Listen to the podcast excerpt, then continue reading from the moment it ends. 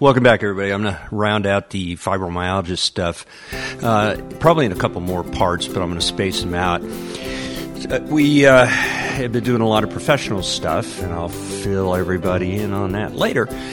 But we got some exciting stuff coming up, particularly with fibro and some alternative treatments.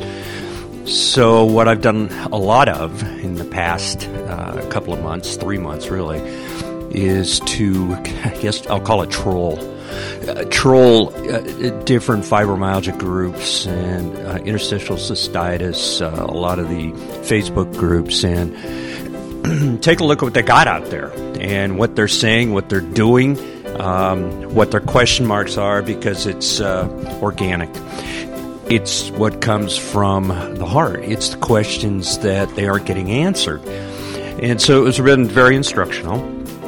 And I'm going to go through a few of those with you.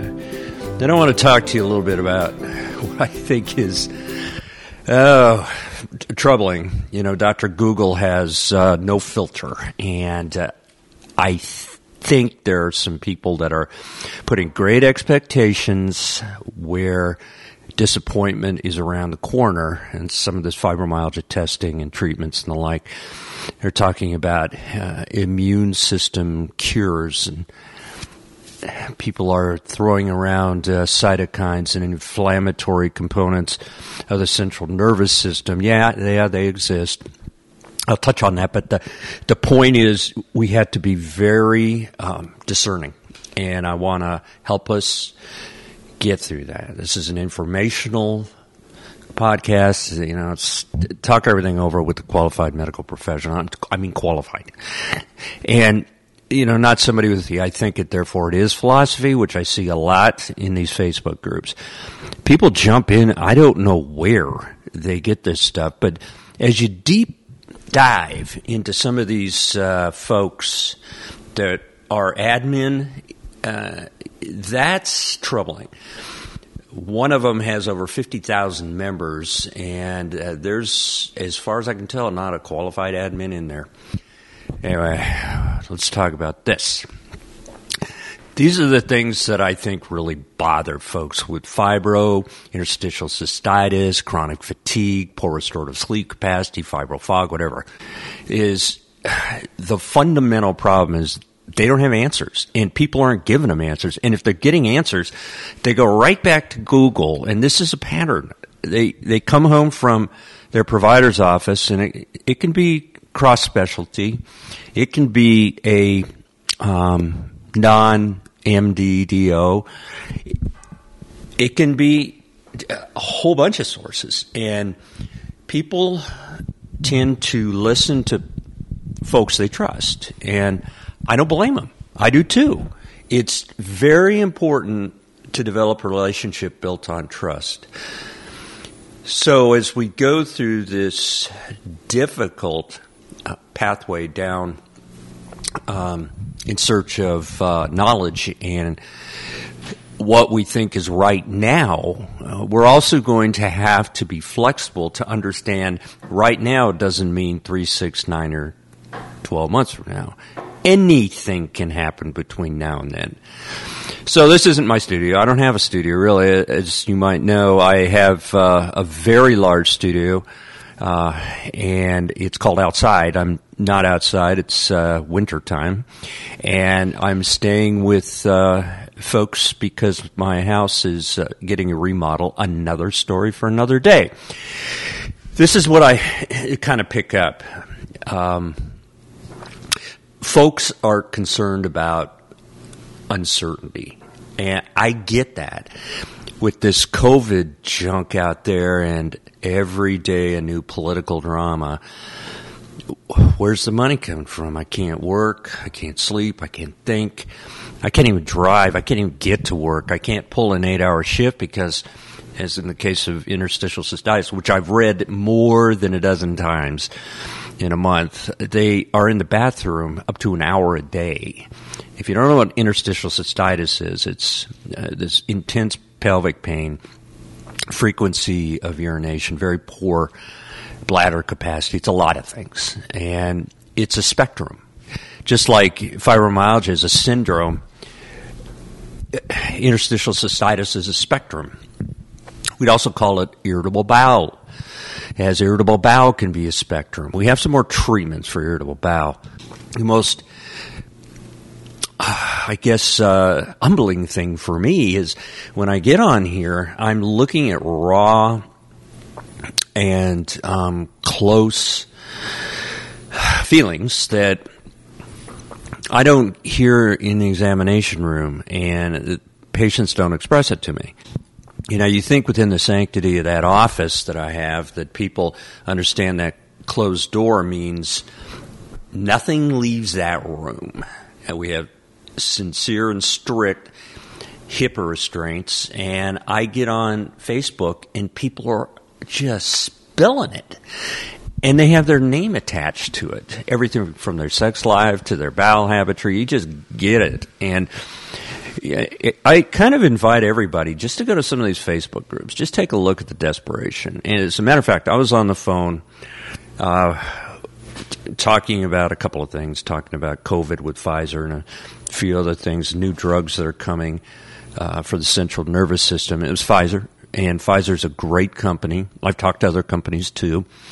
And we were talking, I said, You guys, you really ought to get on Facebook groups and take a look because people are not only scared, they have trouble knowing where to go. Where's my next paycheck? Well, that is one of the top question marks patients, or not patients, but people on Facebook have, or somebody's patient, is am I going to get disability? And then six answers come. It takes three times. I never got it. Oh, I got it on the first try.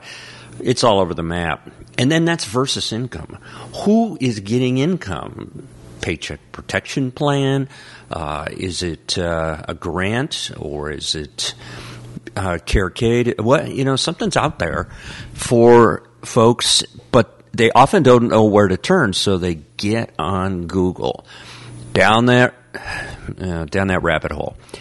These are the common, most discussed problems over the past couple months, and I, believe me, I'm no Facebook expert. I hang out on fe- Facebook a little.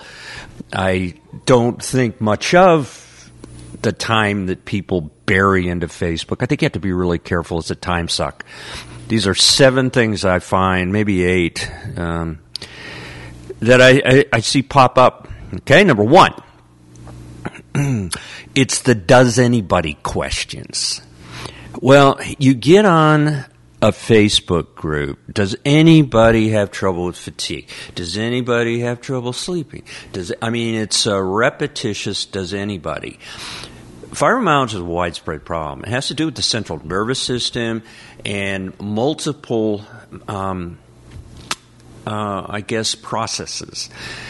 It is a central nervous system problem problem that is manifested by uh, peripheral man- manifestation. And yes, you have muscle pain and headaches, irritable bowel, chronic fatigue, pelvic pain, you know, the fibro 5. You've got that. And yes, you have restorative sleep capacity impairment. And yes, alpha 2 intrusion. You have trouble with sleep. You're not getting to stage 4 sleep because you're hurting. And for other reasons as well. Yeah, sleep is a multifactorial problem. And, sure, yeah, that widespread pain means widespread problems. So when you go on these face group, uh, it, does anybody have? Yes, you're going to always get a positive hit. I guess it's a validation sequence that some people need. But be very careful because I could put in there, has anybody had problems after the St. Snivels parade. And there would be five people who go, yes. Um, all right, pain. Pain is huge, and people don't know how to handle pain. We've talked briefly about low dose naltrexone and its effect on glial cells and the central nervous system. We've talked briefly about it. That's a really good option for fibromyalgia, and it does it, there's a lot of check marks, fills a lot of boxes, and it's a very interesting drug. I'm not giving any advice here, but it's something it's something to learn about. And I'll have a complete podcast on that. The importance of that drug is when the um, folks that suffer from these problems start getting desperate. They start doing desperate things, which takes me to drugs. It's from common to macabre. Uh, I just can't get over the combinations folks are talking about. There's even a, a um, I won't mention the drug. I won't mention the drug. An FDA approved drug for fibromyalgia that has a whole Facebook group and people just blow it up. It's a really good drug, and if you get on that group, you're going to be scared to death to take that drug. It's FDA approved. I use it. It's really a good drug. Takes us to diet. Uh, these dietary supplements and approaches to dealing with problems, especially I see people are advocating sodium bicarb. Sodium bicarb will alter your pH. Altering your pH is dangerous. They also talk about some uh, supplementation and one of the supplementations that's extremely troubling, and there's a lot of resistance to let it go, is kratom. Kratom is unmeasured. Kratom comes from some, it's a street drug. It has not been studied appropriately. We don't know what it does. We have no idea what the long term effects are. We just know that with desperation leads to, I'll try anything. I've seen that and I've seen it over and over again. I'll try anything. It's, it's hard to be informed when you get on Dr. Google, and there it is, Kratom, and oh, it's the best thing I've done. I've taken it for two years. I take it every day. I get it. I, I get it at the gas station. Are you kidding me? These are the same people that hate their healthcare provider because they won't give them X, Y, Z med. Well, maybe we know a little bit about the side effects, and we're trying to protect you. That's our duty. Okay, so you know, common themes happen commonly Kratom is one of them. I have seen people just become militant about these um, uh, fringe meds and fringe treatments. They're just militant if they don't get them or if they don't think they can get them. Oh, I've got a source. What's your source? Does that sound a little streetwise to me? Yeah, it does. Some of these uh, are downright potentially dangerous. The high dose magnesium. That's dangerous, people. It could interfere with cardiac conduction. Um, it, you'll have trouble with uh, diarrhea, muscle problems. I mean, anything temporary that makes you feel better. Know what you're dealing with and talk it over with a qualified uh, healthcare professional. Um, okay they talk about healthcare providers. A lot of them love their doctor, but they hate the medical system. Well, that's okay. I get that. You know, um, it's like the question comes up: What kind of doctor should I go to? I saw yesterday. Is there a doctor that treats fibromyalgia? Oh yeah, of course.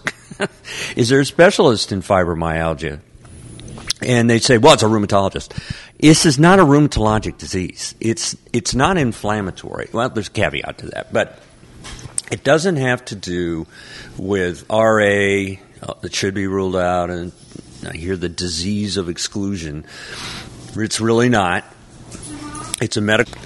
It is a medical problem, uh, and uh, rheumatologists are keen on taking on fibromyalgia a lot of times, but a lot of times they focus on the lupus, the rheumatoid arthritis, the inflammatory diseases, and fibromyalgia is not something that necessarily can be igni- uh, uh, can be uh, diagnosed and uh, uh, the cure ignited. So, uh, medical care requires next information uh, sources.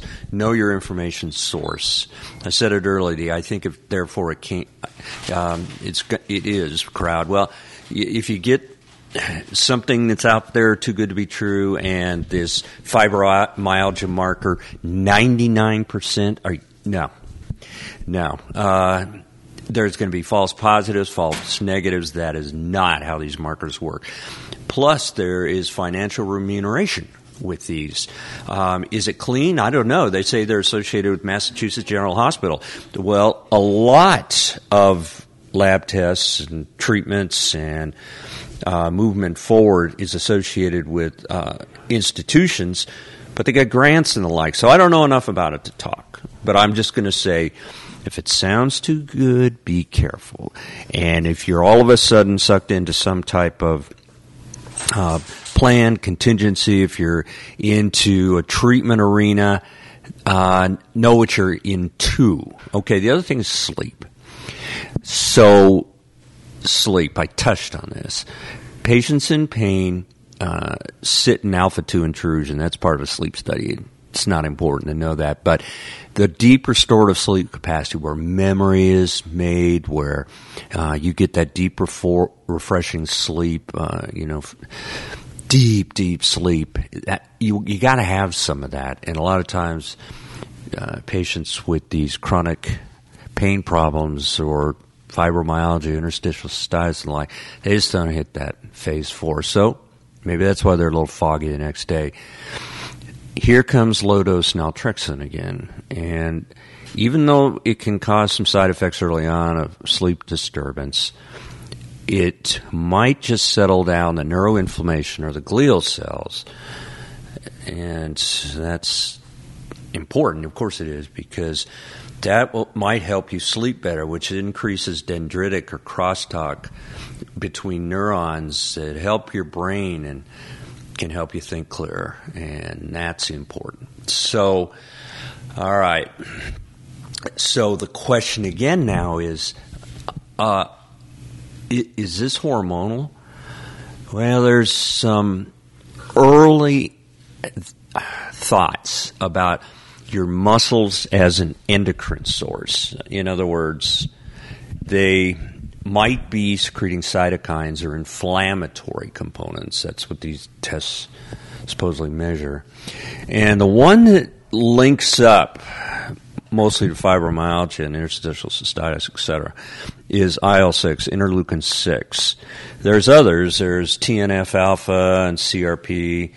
Uh, that's a reactive protein. Um, they aren't finger pointing at fibromyalgia so much. I will say this I've read some promising work that has uh, talked and implicated hypovitaminosis, and that's vitamin D.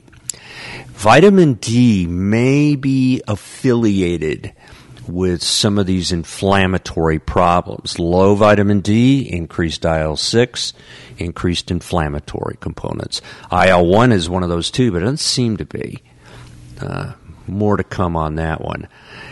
And if we do the low dose naltrexone, it seems to modulate that. So isn't that interesting? We're now back to the muscles again, and even though the muscles appear normal, maybe they're an endocrine source for cytokines or inflammatory components. So interestingly, uh, with this COVID thing, we hear about the cytokine storm. It's inflammatory. So there you have it. I mean, early on, those of us that have in our career used a lot of steroids were saying get them steroids. And then Depo-Medrol came out and a few other things came out uh, that show promise. I'm not going to get into COVID. That's not the point here. So, okay. Let's, uh, uh, let's look at where we're going to be uh, soon. And I, I hope we're somewhere better than the gabapentinoids that have so many side effects, particularly uh, one of them. it doesn't matter which one. Uh, they both can, but uh, pregabalin yeah, is associated with weight gain. No one, no one needs that, right? And then there's opioids. We are not necessarily in an opioid crisis. You can go to pain information. That's uh, one of the uh, topics I do early on. Um, and I, have got a podcast on this too, so scroll back.